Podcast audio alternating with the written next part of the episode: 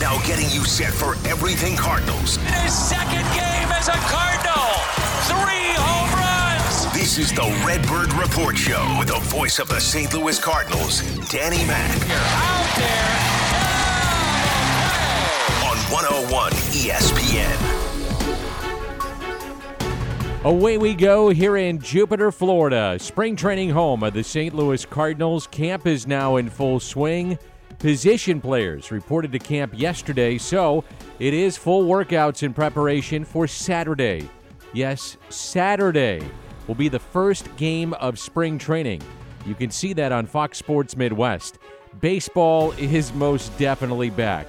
Coming up on the show, an extended visit and sit down with Cardinals President of Baseball Operations, John Mozeliak. You'll also hear from Scouting Director of the Cardinals, Randy Flores. Some of the news of what's happening here in camp. One of the players who's been here in Florida for well over a month, second baseman Kolten Wong. Last year, he won his first gold glove. He doesn't want to give it up. Obviously, continue to, to you know chase that. I want. I don't want to just win it one year. I want to continue to win the Gold Glove. I want to make this something that people know me as. You know, I, I, don't want to be a one and done kind of guy. You know, so I'm constantly working, trying to get better, and constantly trying to add to the repertoire. Whether it's you know my speed or, or hitting, I'm, I'm trying to get better in every aspect of my game. A player that will see plenty of time on the infield this spring with Kolten Wong is one of the Cardinals' top prospects. Third baseman Nolan Gorman. It's getting in here, obviously, first big league camp, kind of getting to know the guys and listen to them and learn from them and, you know, pick up as much as I can about the game of baseball and, you know, eventually take that into the season and progress through the minor leagues and, you know, hopefully help out the St. Louis Cardinals one day. As he mentioned, his first big league camp and he's walking into the clubhouse with Yadier Molina, Adam Wainwright, and Paul Goldschmidt. Yeah, it's super special. You know, you take that moment, you walk in the clubhouse, you see those guys here. They're, you know, they're going to be the first ones here all the time. So you, you try to beat them and you try to emulate what they do and follow them around and see how they're going about their business and the professionalism that they have. And, um, you know, everything that they do obviously has worked out for many, many years in this game. So take that in as much as possible. What's he trying to do to get to the big leagues? I think just everything, just becoming a well rounded player. Um, Um, you know, defensively, obviously, we got great guys for that as far as coaches go, and you know, working with the big league guys who, you know, Kolten Wong, Gold Glover, Paul DeJong, Carpenter, you know, all of them, being able to pick their brains and get you know more information on the defensive side, and then obviously, you know, hitting just that comes, and I'm gonna have to obviously develop into the being consistent and all that stuff. But as far as this early in spring training, it's you know getting everything dialed in and, and ready to go for live at bats. The Cardinals have over 70 players in camp, and they brought back a former top pick that was traded away a few seasons ago for Brandon Moss.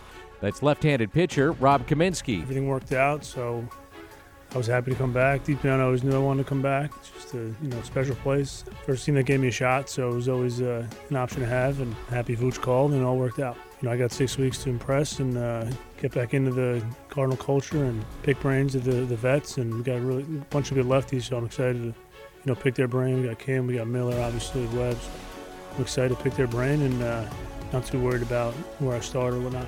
I was young. I was 18, 19, 20, and then got sent over to Cleveland. I learned a lot with Cleveland, learned a lot here that I brought to Cleveland. So it's been, uh, been a crazy, strange ride, but I'm back. This summer, the Baseball Hall of Fame will have a St. Louis flavor to it. Ted Simmons going into Cooperstown, and so is Larry Walker. Cardinals outfielder Tyler O'Neill, like Walker, a Canadian. It's great for the baseball Canada community, you know, entirely. Just to have a guy like that, like we got, we got Joey, we have uh, Russell Martin, we got some good guys in the league too. Um, but to have, you know, a Hall of Famer in our country is is uh, so inspiring to the younger kids. You know, just just to get us into baseball rather than playing hockey or, or rugby or some, something else up there. You know, for me personally, looking up to Larry Walker when he was when he was playing um, and I was growing up, it got me into baseball. Just to be able to try and follow in his footsteps would be would be a positive for me. The Cardinals are going to play O'Neill a ton this spring as he tries to win the job in left field. He'll have the chance to win that job and stay in the lineup and produce for an offense that was sluggish. That's being kind at times a year ago. A big question can Matt Carpenter regain his form at the plate? Manager Mike Shildt. I know Matt's been very sincere and with Jeff about being a complete hitter again. Just taking a good at bat. That's really what I want to say. I just want to take a good at bat, have the ability to hit the ball the other way, have the ability to hit the ball in the gap, and have the ability to hit the ball at the ballpark, but not feel like you got to do one of it three or two of three and, and or be in between of what you're trying to do. Just try to have a good at bat, You know, take your walks, which you will. Have a good at bat, as many as consistent good at bats you can take, and the numbers will speak for themselves. Another player trying to gain traction this spring is Harrison Bader. He spent his offseason right here in Florida. You know, working with some new guys, training training outdoors in the in the sun and the warmth, which was nice. Obviously, didn't really get that in New York the past few years, so kind of uh, attacked everything. Worked very hard, worked smart, and I feel like uh, everything's moving in the right direction. I'm very very excited and very proud of that. Looking forward to going out there and, and putting it all to use. Late last week, the Cardinals added to their infield depth and also their bench when they signed left-handed hitting Brad Miller. I'm really excited to, to join the Cardinals. I've uh, heard nothing but the best about the organization. Obviously, getting to play at Busch Stadium as a visiting player, loved the atmosphere, loved playing in front of the fans, and um, yeah, excited to you know join in on the fun. So that's some of the news here in camp concerning the St. Louis Cardinals. The news with baseball, though, it's all about the Houston Astros cheating scandal and what may have been one of the worst press conferences in sports just down the road here in Florida.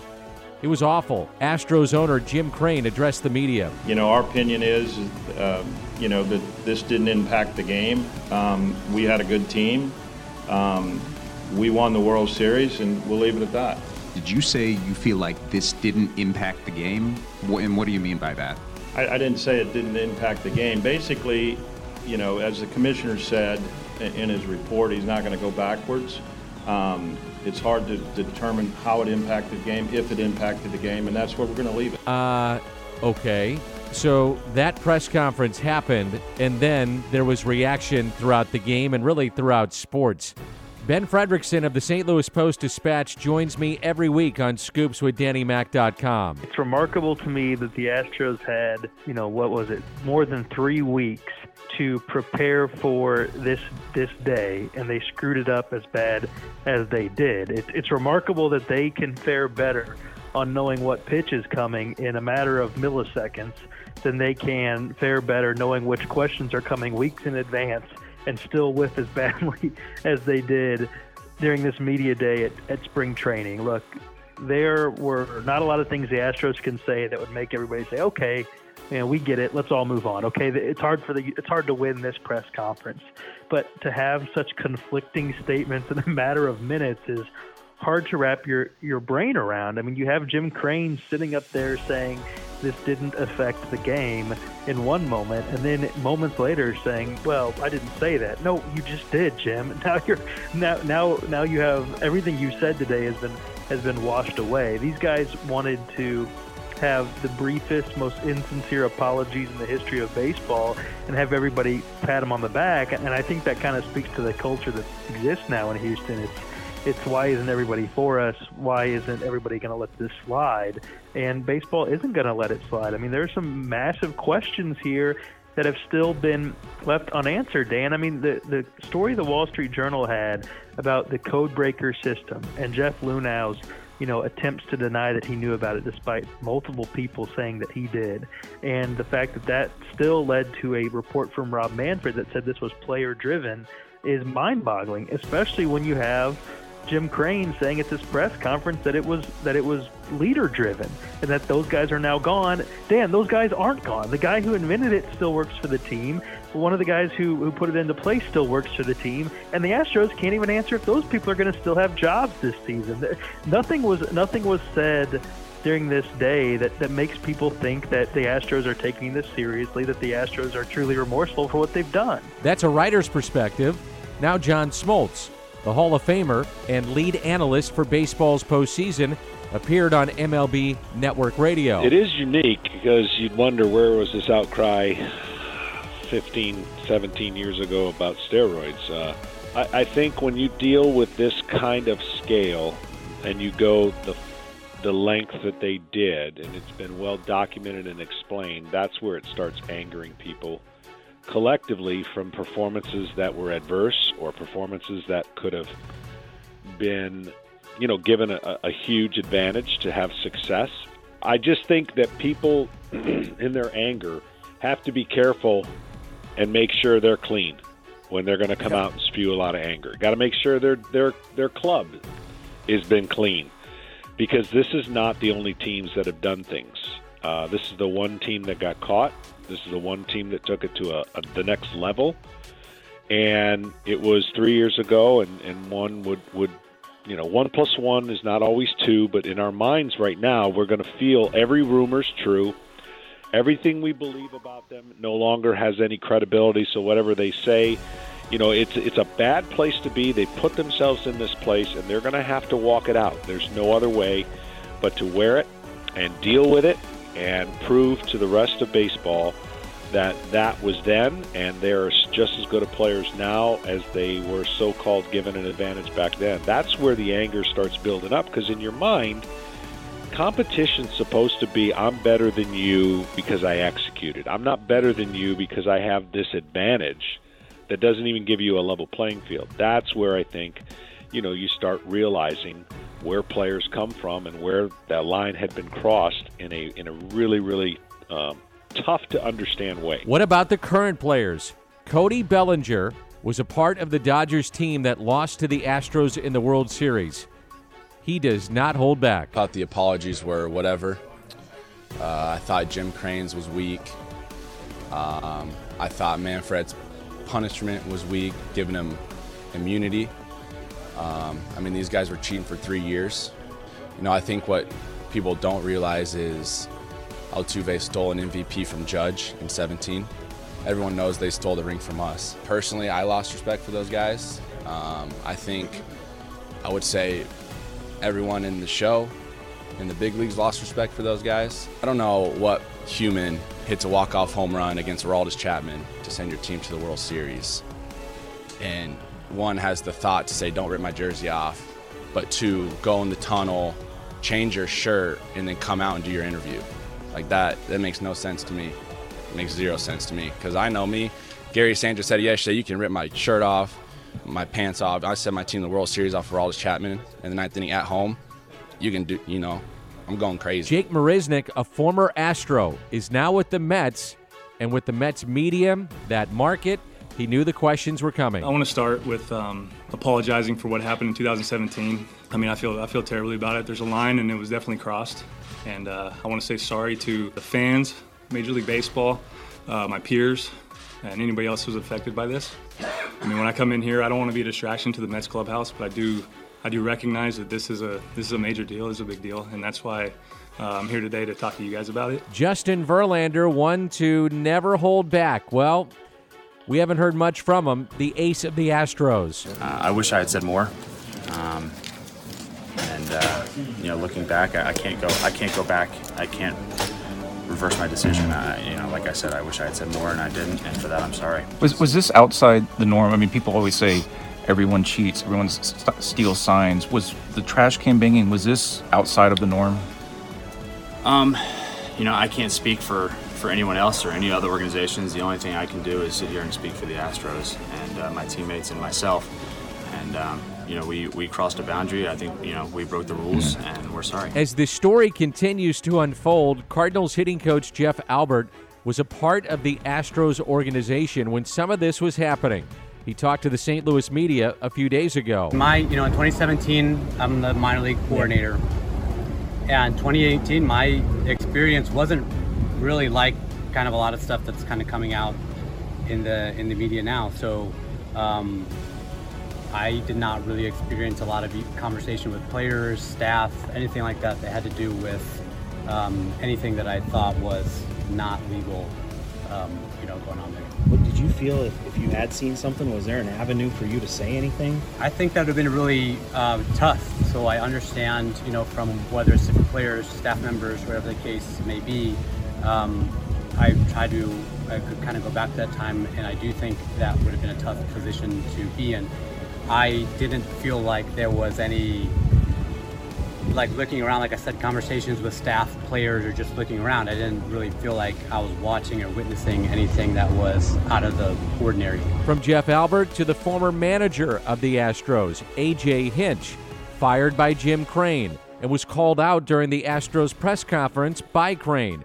He appeared on MLB Network in an interview with Tom Verducci. You know, it happened on my watch, and I'm not proud of that. I'll, I'll never be proud of it. I didn't like it, um, but I have to own it because in a leadership position, I mean, the commissioner's office made it very, very clear the GM and the manager were in position to make sure that nothing like this happened, and we fell short. The conversation continued with Verducci. Is that true that you twice somehow, and you can explain that maybe in detail, damaged those monitors as a signal to players that you did not endorse what was happening? Yeah, you know, I, I, I did. Um, and I, you know, I didn't, um, I didn't initiate or I didn't endorse it, but I, but I was the manager. And I think there's a responsibility when you're in a position to end it. I think I, you know, my mindset at that point was to demonstrate that I didn't like it. So what did, what, what did you do? I hit it. I mean, I just a bat. I mean, I didn't like it. You took a bet to it. Yeah, I didn't like it. I, I, in hindsight, I would have had a meeting. I should have had a meeting and addressed it face forward and, and really ended it. You know, leadership to me is is often about what you preach. Um, it, it's your it's like your, your your your pillars of what you believe in. Leadership is also about what you tolerate. And I didn't I, I didn't I tolerated too much, and that outlash of uh, of angst that I, I just I didn't I wanted people to know that I didn't didn't like it. I should have done more. I should have I should have addressed it more directly. Clearly uncomfortable, the former manager of the Astros, AJ Hinch. Cardinals president of baseball operations, John Mozeliak, has served on rules committees in Major League Baseball. So, what adjustments will the league make in 2020 to assure themselves that this doesn't continue? I have been told on, on what some of those things might look like, but rather than get ahead of myself or, or, or the league, I think I, I, I better not. But you know, clearly, uh, you don't want to you don't want a repeat of this, and given all the drama and, and, and really some of the results of what has happened from this, I can't imagine that it would continue. But you know, crazy things do happen. So I think having some uh, um, governors on this or rules in place will, will be something that you do see happen. I'll have a long visit with John Mozeliak, the rules of the game, and also his team. It's spring training. It rolls on from Jupiter, Florida. This is Tommy Edman. The 2 2. Edman with a drive. Into deep left. At the wall.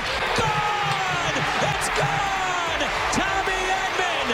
Pinch hit. Three run homer. The rookie comes through. And you're listening to the Redbird Report on 101 ESPN. More baseball talk. We're back now to the Redbird Report with the voice of the St. Louis Cardinals, Danny Mac on 101 ESPN. John Mozeliak, the president of baseball operations for the St. Louis Cardinals. For over a decade under his watch, the Cardinals have never had a losing season. That continued in 2019. The St. Louis Cardinals, National League Central Division champions. Mo, another year is uh, upon us. You have been in this game for a, a long, long time. Do, do, you still get excited when spring training comes around? Oh, absolutely. Um, first off, it's it's always that exciting moment of of spring's approaching.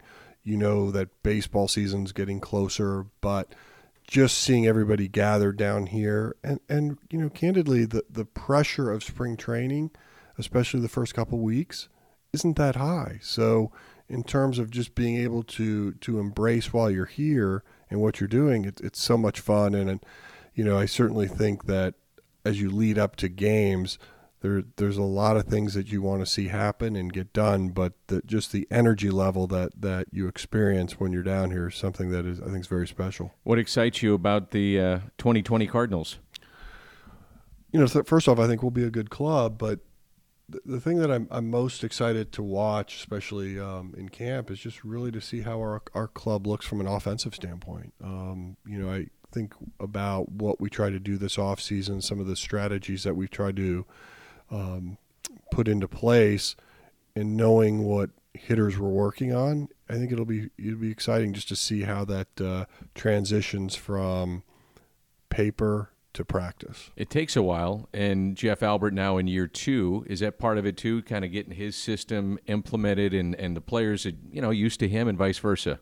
I would I would imagine that last year we we probably took that for granted a little bit, not knowing that you know, teacher has to understand student, student has to understand understand teacher, and and perhaps we thought that would be a lot more seamless than it really was. But I do feel like now that we've had a year under our belt, that that the players understand what's expected from them, and I think Jeff understands that there's some adjustments he has to make on his end as well. I remember we were visiting in the fall, and and you said, "Well, Carp's got to make some adjustments, whether it's physically, mentally, what's happening at the plate, those kind of things." What have you learned, at least initially, here in spring training, or talked to him about in terms of getting back to the kind of player and hitter that he can be? Well, I think at first he just looks stronger. So you know, I think he tends to when he goes away for the off season, he tends to come back maybe uh, a little too lean, and I think you know over a course of a season, I think that affects him a little bit. So I, I think the added uh, muscle mass was something that he needed to do, and I think that was smart. And you know, just talking to him, I think he realizes that you know last year was was not the year he wanted to have, and he's owned that. And I think he wants to see a, a much different outcome. This time last year, you were about to have a cup of coffee with Paul Goldschmidt and turn that into well, a long term deal with the St. Louis Cardinals. Now, with a year under his uh, belt and, and being relaxed maybe with family and those kind of things in St. Louis and situated, what kind of year do you think Paul Goldschmidt could have? You know, I think expectations are always tough when you when you sign one of those types of contracts and and so the fact that it, it it is a year away now I think gives you a little bit more breathing room so expectations for him are very high I also think just understanding the city, understanding his own routine is something that that he now has. And so, you know, I think taking that next step forward is something that is uh, very reasonable to assume. And I, I think he's in a very good spot, and I know he would like to uh, have a much stronger year as well. The day the, the season ended, people were talking about lineup construction for 2020. Um, what do you what do you think about the lineup right now in terms of up top and where the Goldie might hit? Is he three? Is he four? Is he going to stay at three? I mean, all those things. How do you think this is all going to play out? Um, ask Mike Shildt. Um, you know, I think like just overarching, I think is is I do think we have options though to to hit people in different spots, and and I think you know you're hoping that that's the the sort of the depth of your lineup that gives you that flexibility. But I I can understand why people will question, well, why didn't you add more offense? But baseball is an interesting game. You can go out and sign the best player in the game offensively, but if you don't have things around it, it won't matter. Mm-hmm. And, and I think collectively, we all recognize that last year was not a good year for us offensively. So collectively, we need a better year. Harrison Bader is part of that. Are you seeing signs, maybe just initially, and I know there's not live games yet, but initially that he looks like a better player too at the plate?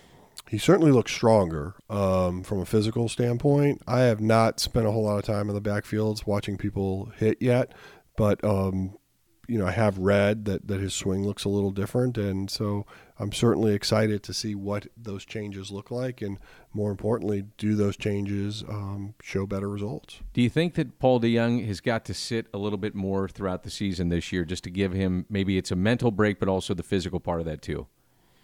Um, you know, I think every player is different, but allowing players to, to catch their breath during a, a year the, during the season, I think is very real and, and something that we should be cognizant of. And you look at our season and, and you can look at our schedule right now and there's certainly times where you're going to be like, okay, coming back from that road trip, you're probably going to be a little more tired. So trying to to take advantage of that 26 man, I think would be smart and allowing people to to catch their breath from time to time is I think very very smart. It's going to be a fun outfield competition. What does Tyler O'Neill have to do in terms of getting to the next level and becoming potentially an everyday major league player? You know, I think in Tyler's case, he has to have the self confidence that he belongs because the way he plays at AAA versus what we've seen here at the big leagues is almost two different players. Um, you know, you ask Stubby Clapp and, and ask him to to um, grade out his defense, he would put him as an elite defender. Here, it hasn't quite gone as smoothly. And, and I think from an offensive standpoint, obviously trying to put the ball in play, making hard contact more often is something that, that's important. So, you know, combining all of that, knowing that he belongs, I think, I do think he's entering this camp though with with the mindset of, you know, I'm getting a true chance. Versus in the past years, he knew no matter what he did, it wasn't probably going to be enough. Sure. Whereas now, with with with the opportunities that exist in this outfield, he knows if he does well, he'll get a chance to play. How about Lane Thomas? Small sample size, but from what we've seen at the major league level, this kid can play. What are, what are you anticipating with him? Well, you, you know, very similar uh, comment that we just talked about with O'Neill. A little different in, in, in terms of their game, but you know, both are very athletic. Both, um, I think, have a chance to be plus defenders. So when you look at at how our outfield might shake out you know, having a good six weeks here is important. But I think that's one of the things we want to just make sure these guys understand that it's not all about these six weeks, but certainly take advantage of it. Try to show improvements where you need to. I think what Lane was able to do when we got to see him last year at the big leagues was a very exciting player. Um, certainly felt like we missed him in September. And so just being able to know that he's healthy and ready to contribute on an everyday basis, I think is good news for the Cardinals. Dylan Carlson, uh, your you know expectations for him in this uh, spring camp. Well, if you recall last year, he had a really good camp. I, I don't think his camp is necessarily going to decide like like where he ends up. When you when you have O'Neill and, and Lane Thomas where they are, they've got to get sort of first opportunity. I think um, obviously Bader needs a good camp as well, and, and we want Dex to as well. But you know, ultimately, it's going to come down to to him being able to get his his at bats, uh, defensively move him around a little bit in the outfield. But you know, when you look back at last year, very successful year at Double A, um, went up to Triple A, and and certainly made the most of it. But I think for him, getting a, a few more AAA at bats is most important. And you know, but I also think, you know, depending on what Lane and, and Tyler do, really will dictate that. That's John Mozeliak. When we come back, we'll talk rules changes, the bench, and Cardinals pitching on 101 ESPN. More baseball talk. We're back now to the Redbird Report with the voice of the St. Louis Cardinals, Danny Mac on 101 ESPN. Later in the show, it's a visit with Randy Flores, Director of Scouting for the Cardinals. I continue my visit with John Mozeliak. It was a 91 win campaign for the St. Louis Cardinals a year ago. Can they do it again? The 0 2. Fly ball, center field. This is caught. It's history. A Cardinals four game sweep of the Cubs at Wrigley for the first time since 1921. St. Louis back in the postseason. First time since 2015. A Wrigley Field massacre. As I mentioned when we started this, you've been in baseball for a long time, so you can pick up things that maybe the average fan doesn't when you're watching something as simple as a bullpen. Is there been a guy that has really caught your attention, even though it's early, but just watching him throw and how the ball's coming out of his hand right now? You know, nothing like that jump, jumps out at me other than maybe Oviedo. Um, He's a big dude, by the way. Yeah, he absolutely looks the part. But when you're talking about just sort of like uh, ball leaving hand, it's it's pretty impressive. And and so right now, I think like the good news for the Cardinals is we, we, we have a lot of different options on, on what our pitching may or may not look like. It's early in camp right now. I think uh, you know we're just doing the, these soft bullpens right now ultimately we'll start seeing live BPs. But as I look at it, you know, my fingers are crossed we can have a healthy camp because that's most important. How about KK Kim? You've had the chance now to see him up close. What have you seen out of him? Um, kind of as advertised. Really? Uh, but you know, I think from just a personality standpoint, really nice guy. I think he's enjoying his his his brief time here, and you know, I think he's someone that that you know certainly wants to compete for a rotation spot, and so you know, it's going to be very competitive to see who breaks as our five, but you know, clearly um, looks like he has the the right package to start. Correct me if I'm wrong, but it looks like Carlos Martinez seems to be just from the eye test in better shape even than last year. He looks in pretty good shape coming into camp. Yeah, he looks great. Um, I was actually talking with some people earlier that he clearly is someone that used his offseason wisely, and I think you know that'll help him. And you know, I, you, you think back to the last couple of years, we've been trying to get him back into the rotation, but it just wasn't working. This year, he wanted to get back in the rotation, so I think he approached it differently, and uh, fingers crossed it'll work out for him. Any idea on a closer as we sit here and talk in February? Well, I mean, I certainly have some ideas, but I, I really don't want to start like naming names right now. I think the the most important thing is is is that we're going to have some options, and um, you know, obviously we feel like we've got some horsepower down there. So, in terms of who gets that, I, I think you know we'll allow the next six weeks to sort of dictate it. One of the guys I, I love to watch when he's healthy, and I know you do too, and fans do, is Alex Reyes. Um, how's Alex doing, and and your expectations for Alex coming out of this camp? So I would say this. Um, I've only seen him throw briefly, but in, in terms of uh, expectations, I think they're low. Uh, when you look at how we set up our, our off season and our roster, we, we didn't go into this thinking he's going to be in our bullpen or he's going to be in our rotation because the last few years have not gone as planned. And, and so I think for him, really he just needs to show he's healthy. And then when he gets the opportunity to throw he needs some success. Mo uh, yadi's entering the final year of his contract. At what point do you start at least discussing that with yadi if that has already happened probably i guess some of those conversations but at what point do you start really amping that up and you know think about the end of this deal and maybe another one you know i think that's something that that Mr. DeWitt and I need to to sit down and do first, and then at some point, I imagine I will connect with his agent. Okay. Rule changes in the game. The 26 man on a roster. How are the Cardinals approaching that particular spot?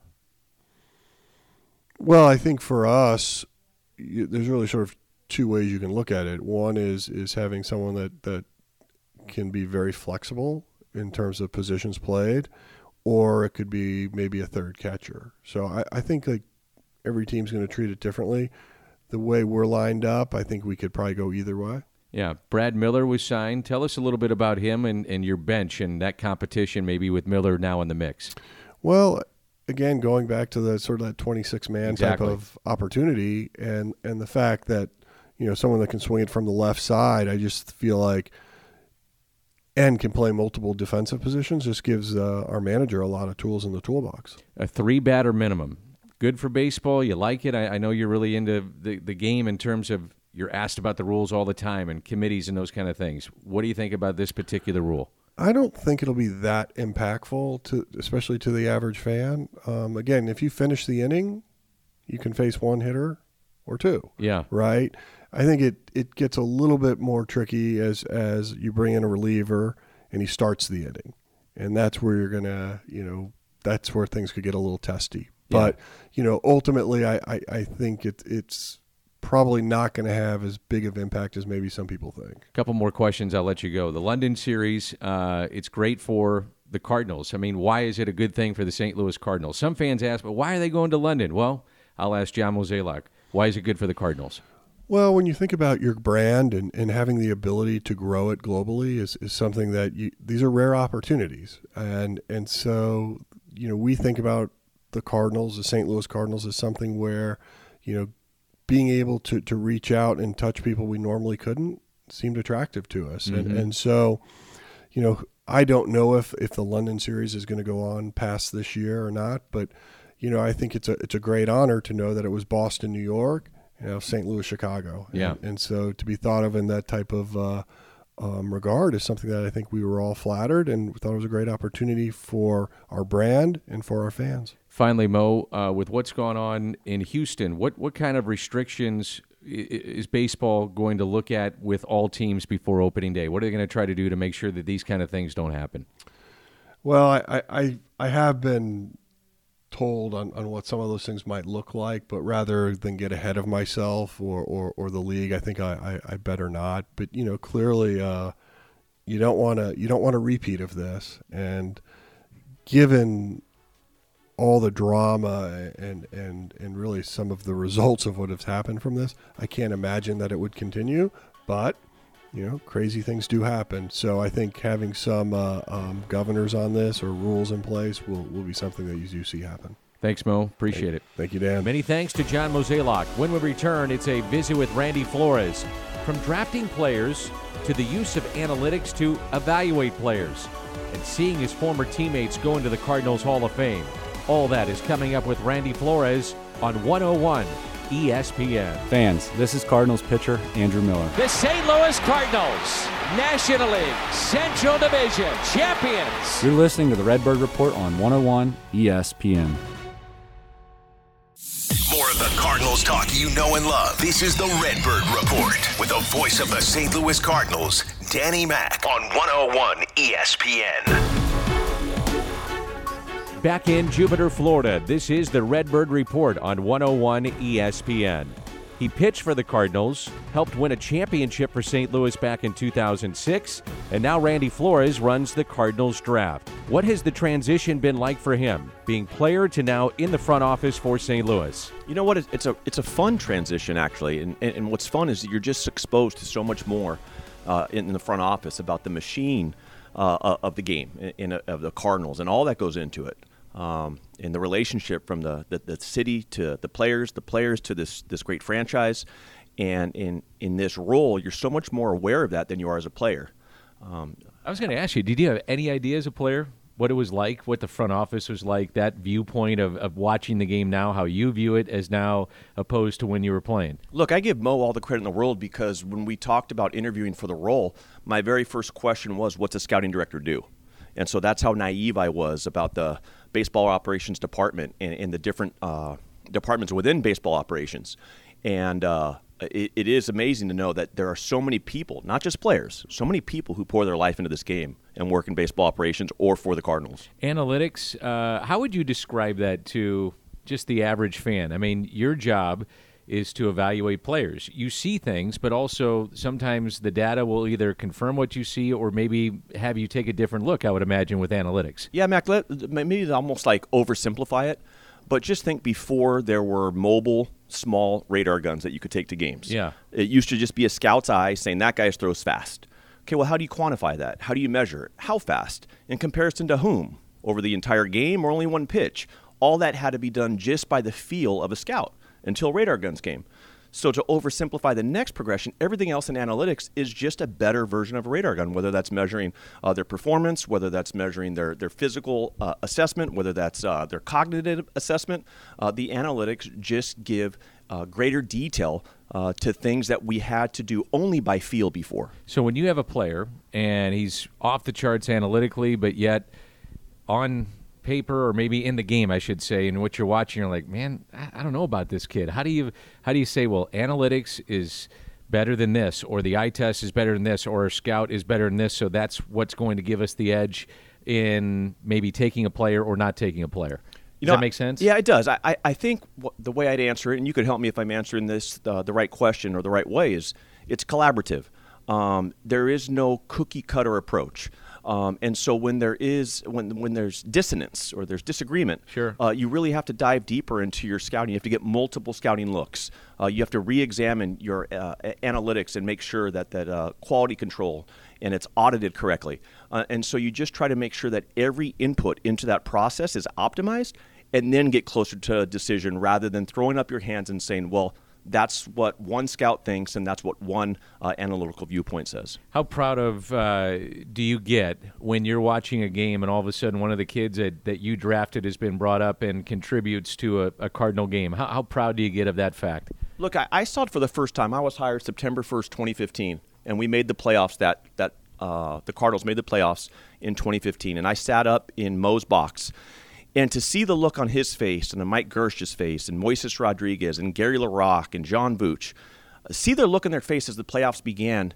Uh, they, they knew the story of those players. They knew th- how those players were acquired. They knew the ups and downs, the injuries that they've battled back from.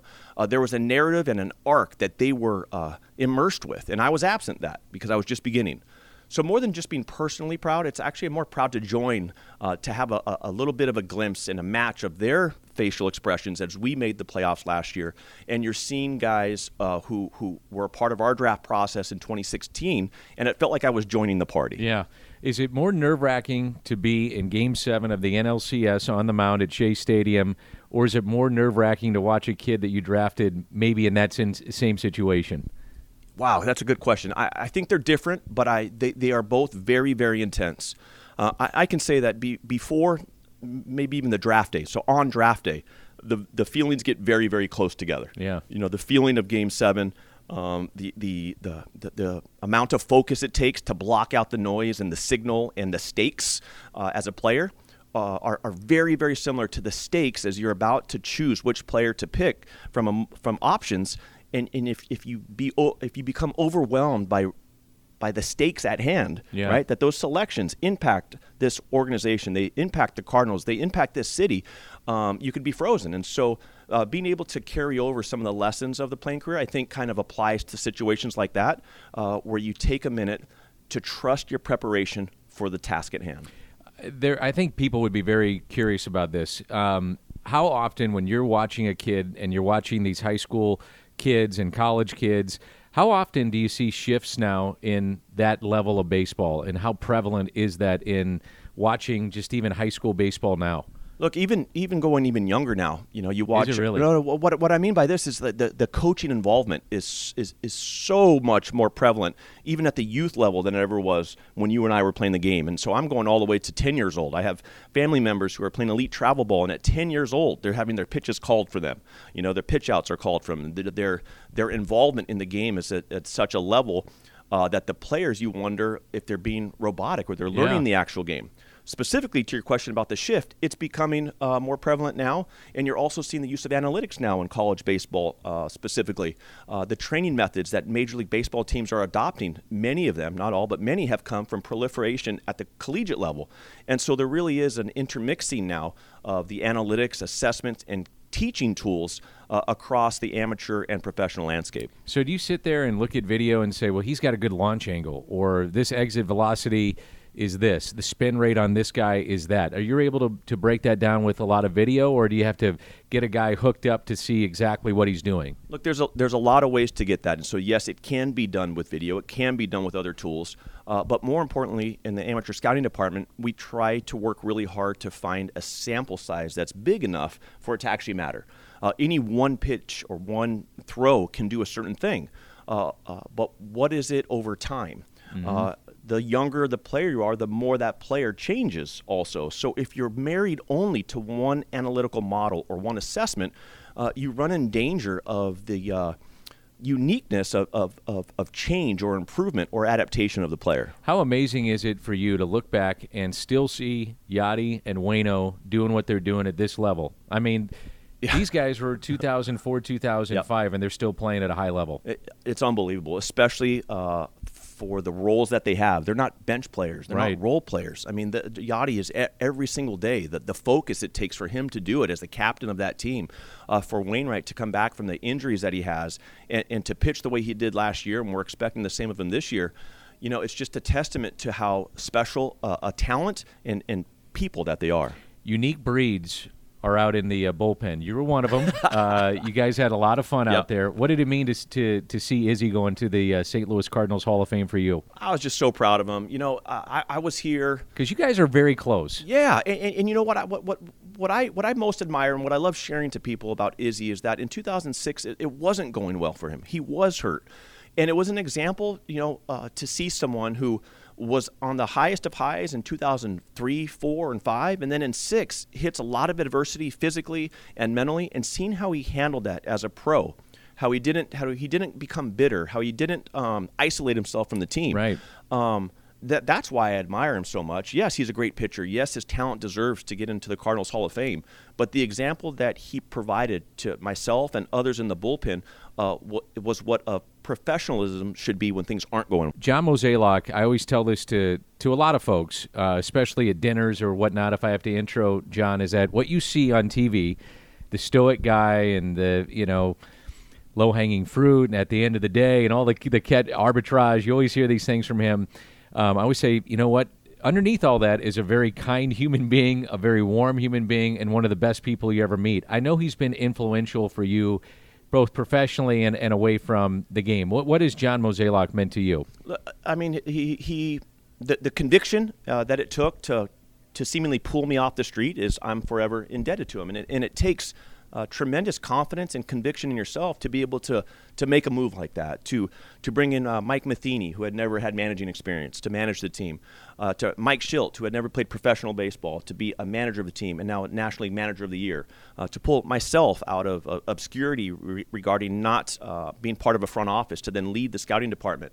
Uh, it's really an example of when you trust that the decision's right, you go and make the decision independent of what uh, others may, may say. Mhm. Now, on a personal level, um, and, and you know this from seeing me as a player deal with the media, in a sport of baseball where you have to talk with the media and engage with them as much as you do, and in a game of failure, uh, it's very, very hard to be. Uh, to not have your guard up or to not have two faces a, a professional a corporate facing side and, and, and then and then to peel that back at different times to be um, more uh, more of your non-professional self. I, I, I, you get what i'm going at here. Absolutely. and so when you ask, you know, uh, about the softer side of Mo or the more engaging side of Mo, yes, I, I've seen that, and I've go that that goes back all the way to playing days, and that's very easy for me to come to terms with be, and grips with because myself and guys like Brad Thompson and other rookies who were very reserved with the media uh, regarding our public facing, we were very different once the cameras and microphones uh, were off. Well, let's uh, wrap it up with a couple more questions. Uh, your travel schedule